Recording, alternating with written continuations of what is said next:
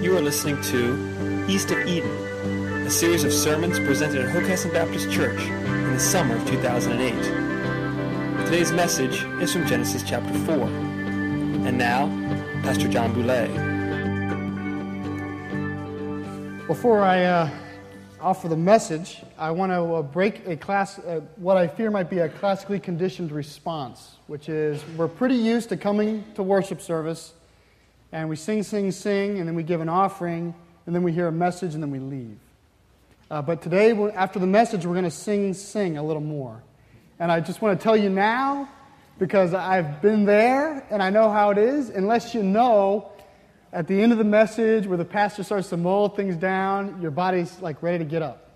So I just want to say today that uh, I want to break the chain, and I want to I, I do this as a way to, to preface our, our attitudes of worship so that we can uh, enjoy the worship. We're doing this because we're talking about the heart of worship this morning, and it just didn't seem right to talk, talk, talk about the heart of worship and then say, see you later. And it seemed appropriate to say, let's talk about it and then let's stay a little longer and, and think and reflect about it because I know that worship is much bigger than what happens in this room, but this is kind of the pinnacle of our week. And uh, we want to be thoughtful of that. All right, I got that out of the way. With that said, I want to talk to you about movies. I am a, uh, I am a child of a movie watching family. All growing up, uh, all the way through my high school years, we uh, two or three times a week, uh, didn't matter whether it was summer or school, our family would sit down, the five of us, and we would watch a show. And there's a term in our house that's known as the quote unquote the four star black and white. And uh, that's because there used to be a thing called TV Guide. Do they even sell TV Guide anymore? They do? Okay. And TV Guide used to rate movies back in the day when you actually wanted to know, well, you know, what, was, what they were rated. And it would be two, three, or four. And our family's American movie classic family. So every week, twice or three times, or maybe more, we would sit down and watch a black and white film on American movie classics that TV Guide thought had four stars. And that's, that's how I grew up. We watched our four star black and whites. And the thing about it was, it was before the days of TiVo, and it was before the days where DVDs, and, and Blockbuster was just really kind of coming online. And so the notion was at 9 o'clock this show started, and if you weren't there for it, you missed it. Right? Nowadays we're used to picking our time, but back then there was no pausing, there was none of that. And we had one person in our family. She was my mother. uh, I, I'm safe. She's in prayer today. But I had one, we had one person in the family, my mom, who right at 8.59 and 59 would remember that there was something in the oven or something on the stove or something in the dishwasher or her sister had called her earlier or there was something that needed folding. All the things that, you know, I take for granted because it like keeps my life working, right? But she would always remember to do them at 8.59, 59, and the family would always groan, oh, because you know what's going to happen, right? Most of you have been familiar to something like this. Is they leave and they say, "Oh, I'll be right back. I'll be right back. I'll be right back." Well, yeah, right, whatever. Right? 15 minutes goes by and she finally comes back, and what's the question? So what happened, right? And you and I both know that all the really important stuff happens in the first 15 minutes of the movie.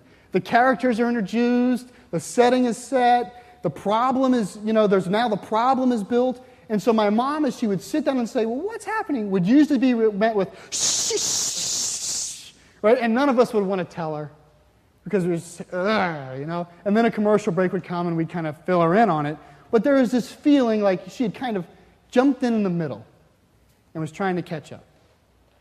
Well, that's us today. I'm going to ask you to imagine that you're my mom today because we're starting a series on Genesis, but we're not starting in Genesis 1, we're starting in Genesis 4. And so there's a sense in which I'm bringing you into this movie, right? This greatest movie ever made. It starts in Genesis 1 and ends way in Revelation. I'm bringing you into the story right as the stage is being set and the problem is really starting to fan up. And so, as I'm doing that, we need to be mindful that we're not coming in at the very beginning. We're coming in as the problem is setting in. And that's really the section of Scripture we'll be covering for the next five weeks. Is this sermon series is going to go from Genesis 4 to Genesis 11. And that is a dark time of Scripture. You could search the annals for poetry, uh, biblical poetry, and you'll find stuff on Jesus and on Romans and on this and on that. You'll never find anything about Cain and Abel, right? You're not going to find a, a host of praise and worship songs on Babel, right? It's one bad story after another, after another, after another, right? Adam and Eve fall at the end of three. Their kids are even worse. Their children's children, in some ways, are way worse than that. God finally has to wipe the slate clean Start over with Noah, and his kids are worse, and their kids are worse after that, and he finally has to confuse everybody and scatter the people of the world. And so by the end of Genesis 11, you've come to the conclusion that whatever the problem is, it's us. Right? You kind of go through each time going, maybe it's this. No, maybe it's that. And by the time you're at the end of Genesis 11, the only thing we can conclude is, is that our problem is us. It's human nature and that is this series. So it's kind of out of balance in a way. I'd like to tell you that I'm going to alternate, you know, sad story with happy story. I don't have any happy stories. What's nice is, is that you and I know the whole story, and so Christ is going to creep in whether we like it or not. Right? Because every time we see a sad story, we know that there's another side to it. And so we're, we, I pray that the Spirit will temper these narratives, but the narratives are of a difficult time in Scripture. They're of a time of losing and not gaining. They're a time of casting away and banishing and not calling. It's a time of death. It's not life. And it's a time of drifting. That's Genesis 4 to 11. I called it East of Eden because in these individual narratives, there's three or four stories that make up this, this series. Um, in each of them, there is a subtle but pre- present movement of mankind farther eastward. And it, it, it, really ministered to me as I tried to understand what's going on here. But there's this idea that is, when Adam and Eve fall and they're asked to leave the garden, they settle east of the garden. And when Cain kills his brother Abel and he's expelled from the family, he moves to the land east of Eden. And then God shakes everything up with the flood, right? And there's just huge chaos and disorder. But when you finally they grow roots again, when, mankind, when mankind gets their attitude going again and they realize they think they're all that, and they decide we're going to go build a great monument to ourselves to express to, to the universe of our great merit, right? Where do they go? They go east to a land known as Babel. And so, this whole series is a series of mankind that is constantly and consciously moving steadily in the same direction, which is always away from paradise. And that is our sermon series. But we're going to talk about it for five weeks. So, so if you'll pray with me, um, we'll pray and then we'll get started. Lord, we lift up your word. We, we pray that your spirit would speak truth to our hearts as, as we meditate on it, Lord. I, I pray that you would bless the words of my mouth and the meditations of our hearts so that this may be a pleasing act of worship for you. And we pray this in Jesus' name. Amen.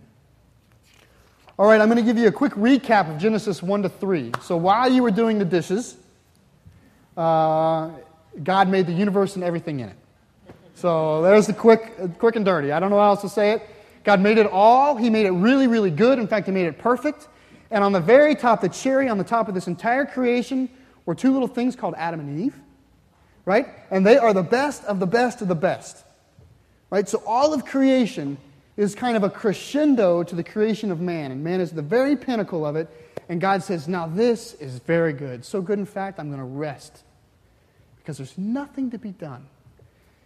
And then Adam and Eve begin, right? And God establishes for them this idea of worship. He says, I'm going to put two trees in the garden, and the way that you will show me, Adam and Eve, the way you will show me worship is through obedience.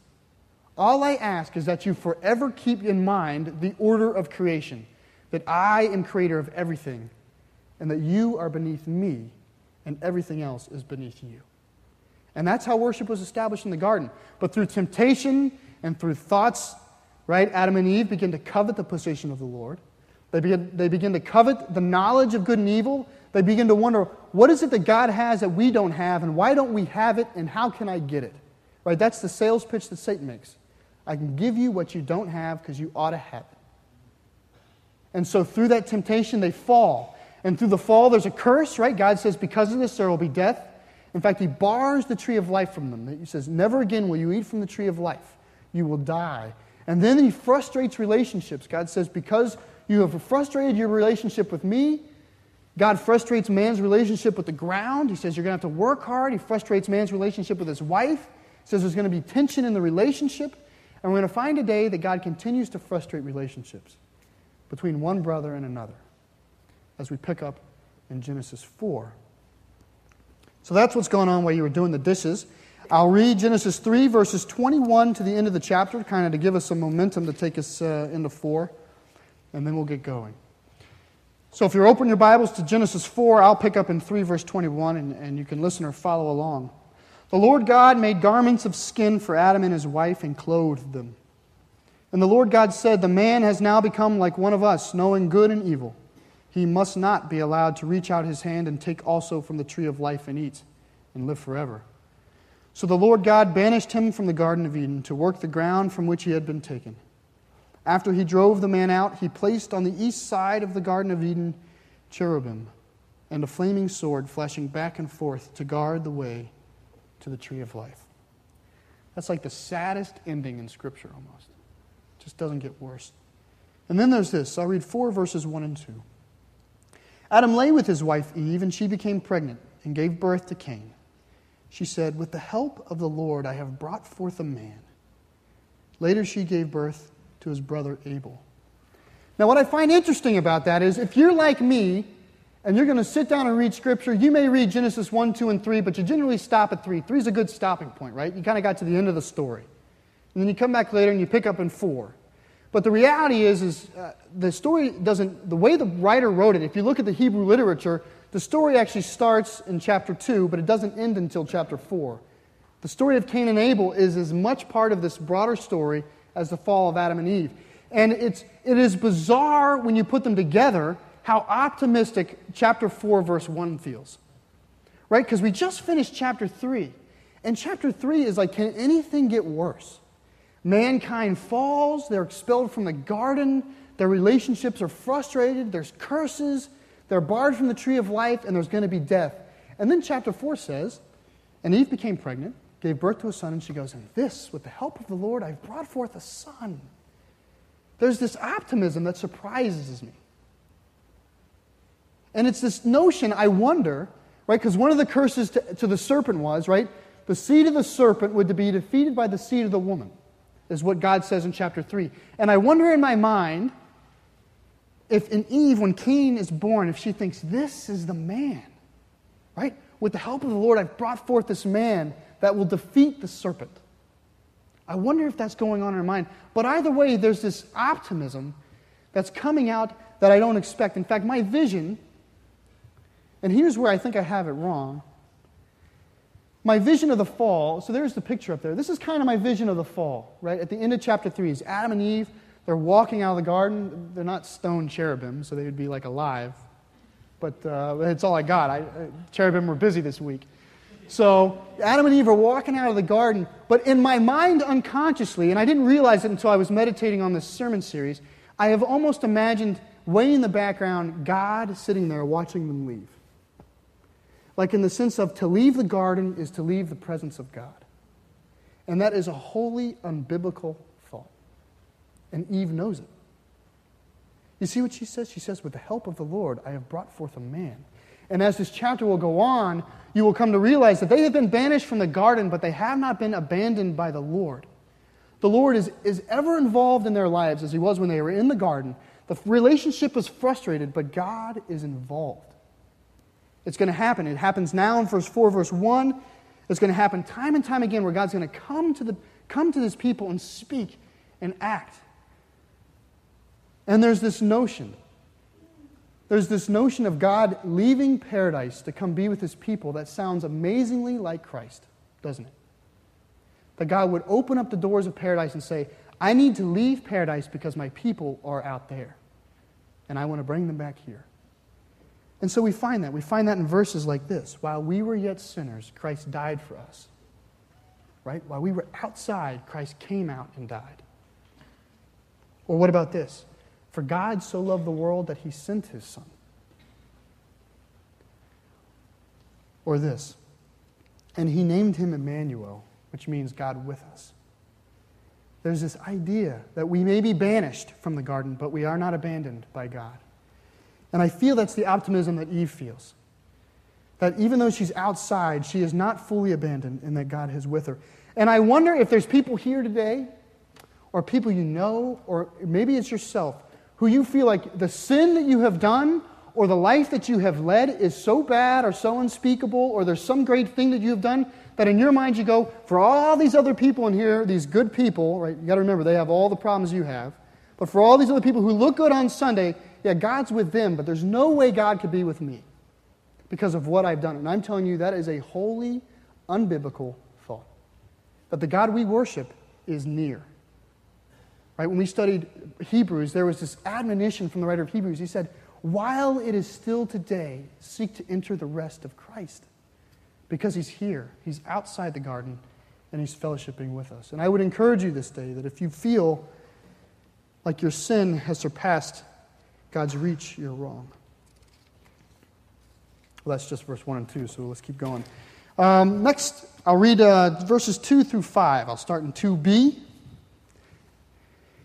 Now, Abel kept flocks, and Cain worked the soil. And in the course of time, Cain brought some of the fruits of the soil as an offering to the Lord. But Abel brought the fat portions of some of the firstborn of his flock.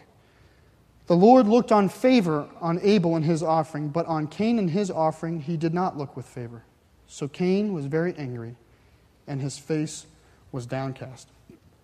Not only is God involved with his people, right?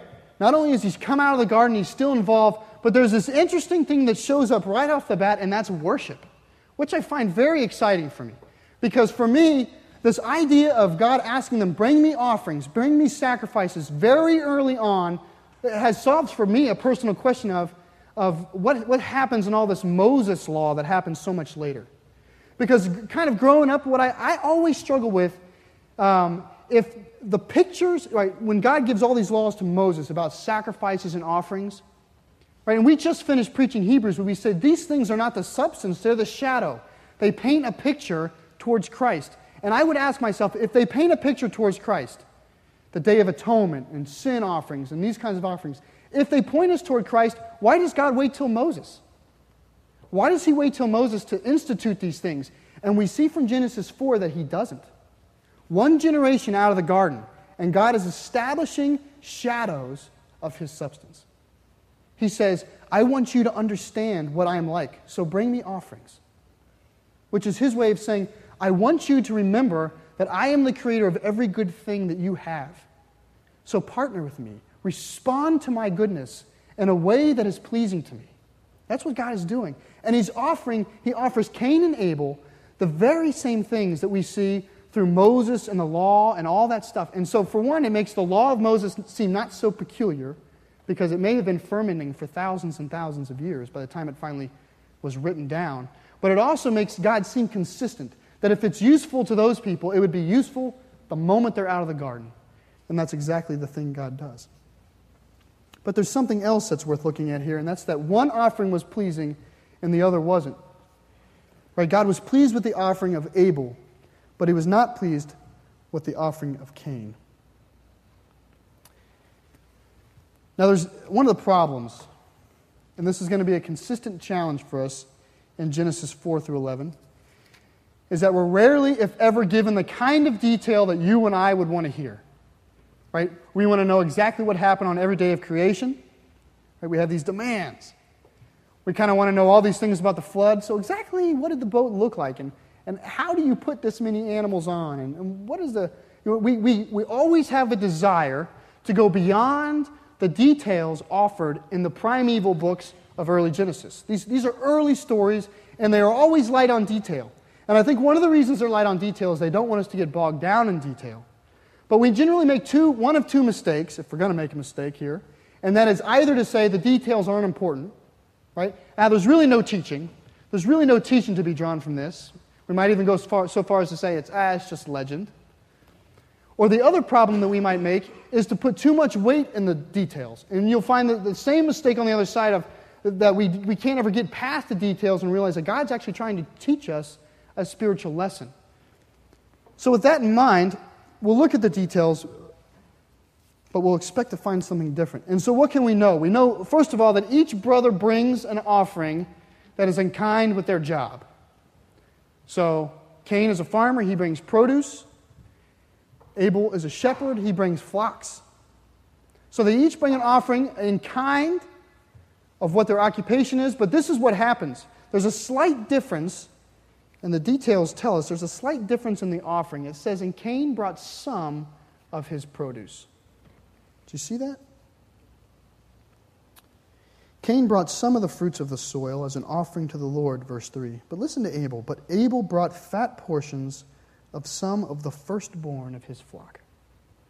That's a biblical way of saying Cain brought some stuff, but Abel brought the best stuff he had. Right? The firstborn, so his best flock. He kills, right? I mean, it's not like he borrowed a leg from one of his lambs. Right? His prize lamb he strikes dead. Right? The one, that the healthy one, the one where the future of, he's going to breed that one with the other ones and make more healthy ones. Right? Or whatever it is when you, I'm not a shepherd, so. I'll, if, you, if you have a question, I'll refer you to a decent shepherd. I'll find one out. Right, but that's what he does, right? He, he takes out the prize lamb, and then from that, he cuts out the best part of the lamb, or whatever animal it happens to be, and he brings that to the Lord, which, by the way, is consistent with Mosaic law.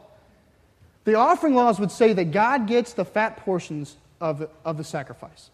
So there is this harmony, by the way, with the picture God is painting. But so Abel brings the best of the best, and we don't know much about Cain. All the writer says is, and Cain brought some stuff too. But I think it, it's, the details kind of push us in a direction of what's actually happening here.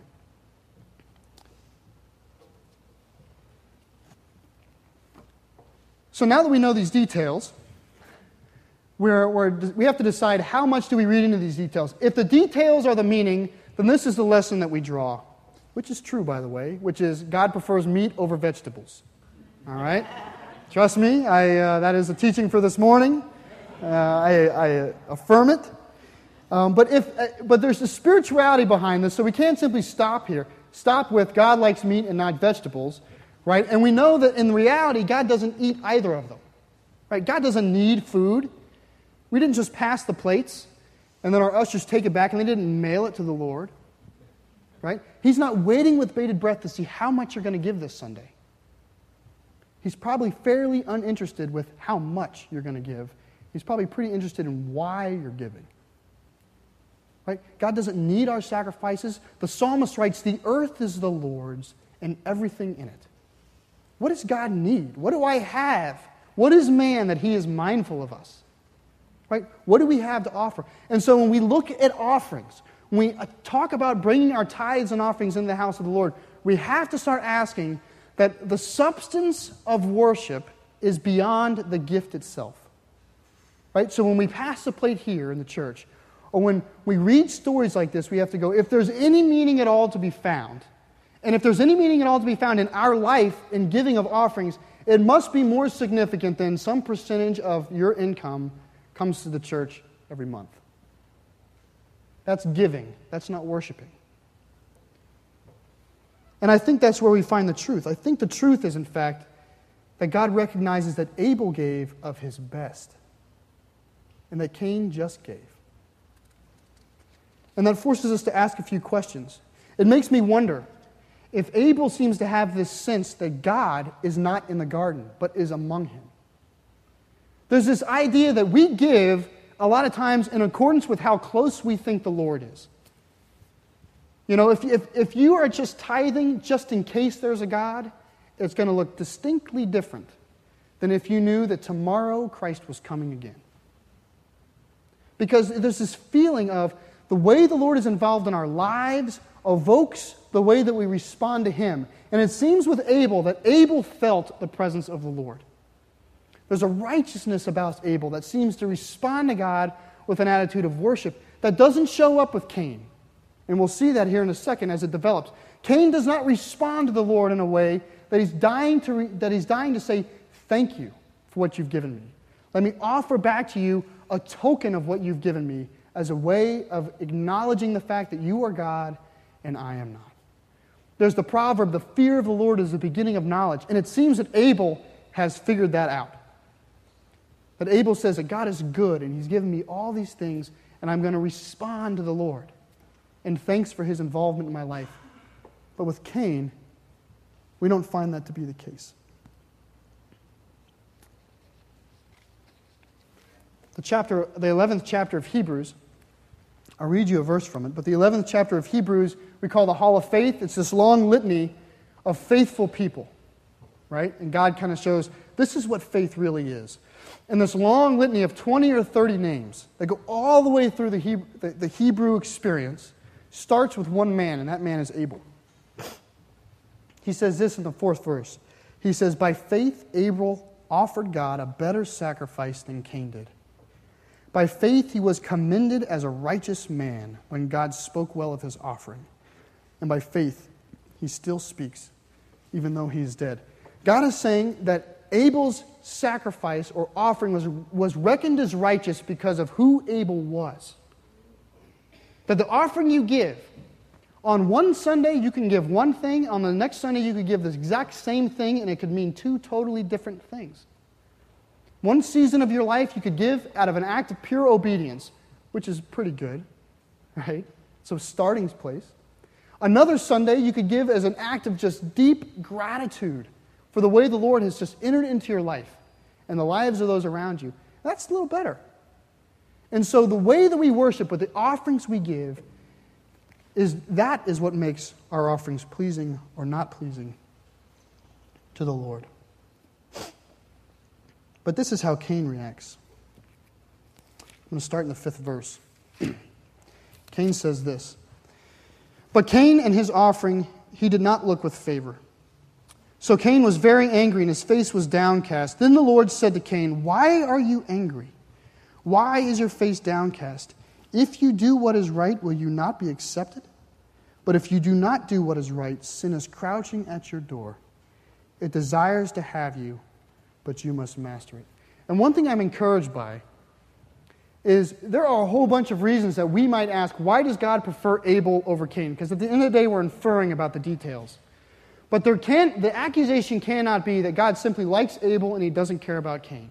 Because the second Cain messes up, what does the Lord do? The Lord comes to his side. And so, by the way, the language is exactly identical to the language in Genesis 3 where we all think that God is walking among the people. Right? When it says, In the cool of the day, the Lord was walking in the garden in Genesis chapter 3. And you and I imagine in our mind there's some kind of theophanic figure in the garden. The language is identical here. And so it is not a stretch to imagine that God is actually speaking to Cain. It's, there's, you're making no leap of judgment there. The, the, the literature is pushing us in that direction. And so there's this idea that if God didn't care for Cain, he would have not liked his offering, but he wouldn't have done a thing about it. But Cain messes up with his offering, and God comes straight to his side and says, Why would you do this? You can please me, Cain. There's a way to do what is good, it's not far from you.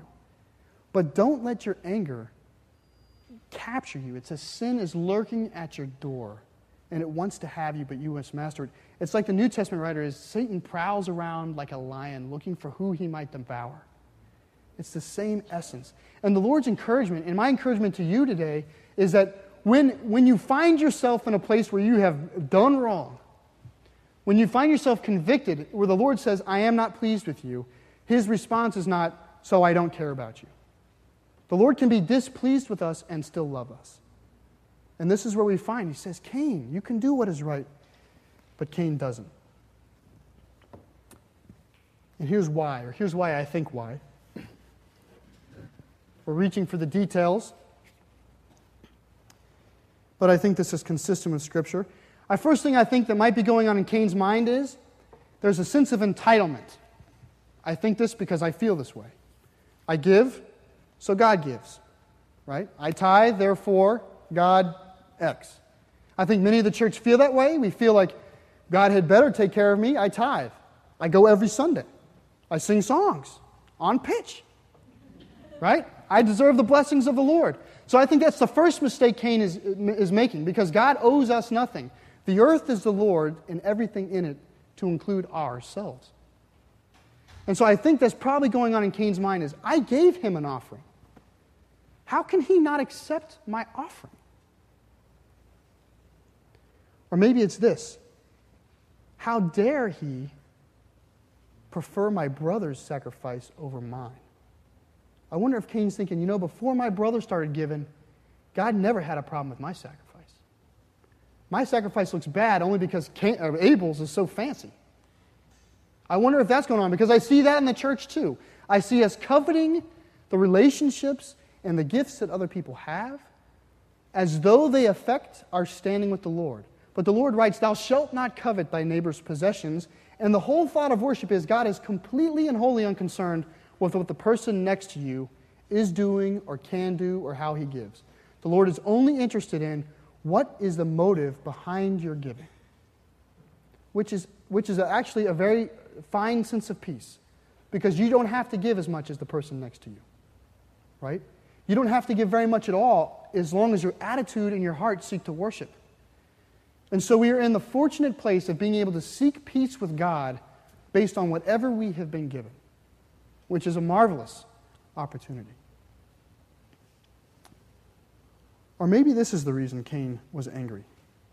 Maybe Cain, this entire time, has not really internalized the fact that God is there. I wonder if Cain felt like I did, that when his parents left the garden, God stayed in the garden. And so his offering was kind of like, it's just what we do, right? Sunday comes around, it's time to give the offering. I cut up a few apples. That's my offering. And God shows up and goes, Don't you realize that what you're doing is spiritually significant? And I'm not pleased with what you've done. And I wonder if that's what's going on in Cain's life. And I actually think it's probably a series of all three. I probably think the heart of what's going on is that Cain's sacrifice and his offering have never been worship ever and there was no amount that Cain could have brought. He could have brought the first fruits, the best of his first fruits. He could have brought his entire harvest, in my mind, and had his heart been the way it is, God would still have been displeased because God doesn't need his stuff. God desires his heart, just as he desires ours. The heart of worship isn't songs, and it's not worship service, and it's not this message. And it's not how many times you come to Sunday, and it's not how many times you write a check. The heart of worship is why you do these things. You can do them very poorly as far as everybody else concerned, and you can be at peace with God if your heart is right. And so I encourage you this morning, I encourage you to seek to be right with the Lord. And I've lost my scripture. Here we go. I encourage you to give from your heart. And that when you give, I understand if it's a habit. I would encourage you to ask questions like why do I give what I give? Is it for the right reason? Do I believe that God receives these things and cares? Do I believe that God is close when I give these things? Or do I believe, am I just paying life insurance just in case there's really a God out there? Because if there is, I can tell you, if that's the reason you're doing it, He is not pleased. So save your money. But I would encourage you that there is a reason we offer to the Lord. We're acknowledging that God is our creator. We're acknowledging that everything we have is a gift from Him.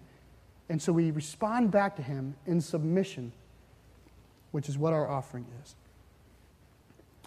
The 12th chapter of Romans reads like this. As soon as I can find it. Paul is Paul says it this way. He says, "Therefore I urge you, brothers, in view of God's mercy, to offer your bodies as living sacrifices, holy and pleasing to God." He says, This is your spiritual act of worship. That's what we've been called to do. God doesn't need our money, He doesn't need our fruits or our flocks. He wants our lives. He wants our attitudes, He wants our hearts, and He's not satisfied with less than that. You can't buy Him off, and you can't go unnoticed. He's calling us to worship. I'm going to bow us in prayer. And then our praise team will come up, and we're going to sing some songs. And the purpose is for you to take time to reflect, to reflect on the way you worship, to take time and reflect on your attitude this Sunday or on numerous Sundays, or at, look at your attitude regarding some facet of worship. Is there something that you do that has no spiritual significance? And if there is, I would encourage, and you can't figure it out, I would encourage you to ask me, why do we do this? I'd be happy to talk about that. But chances are, for most of them, you're going to think, when you start thinking of why you worship, you'll see reasons, and you'll see reasons why you should worship better and more from who you really are.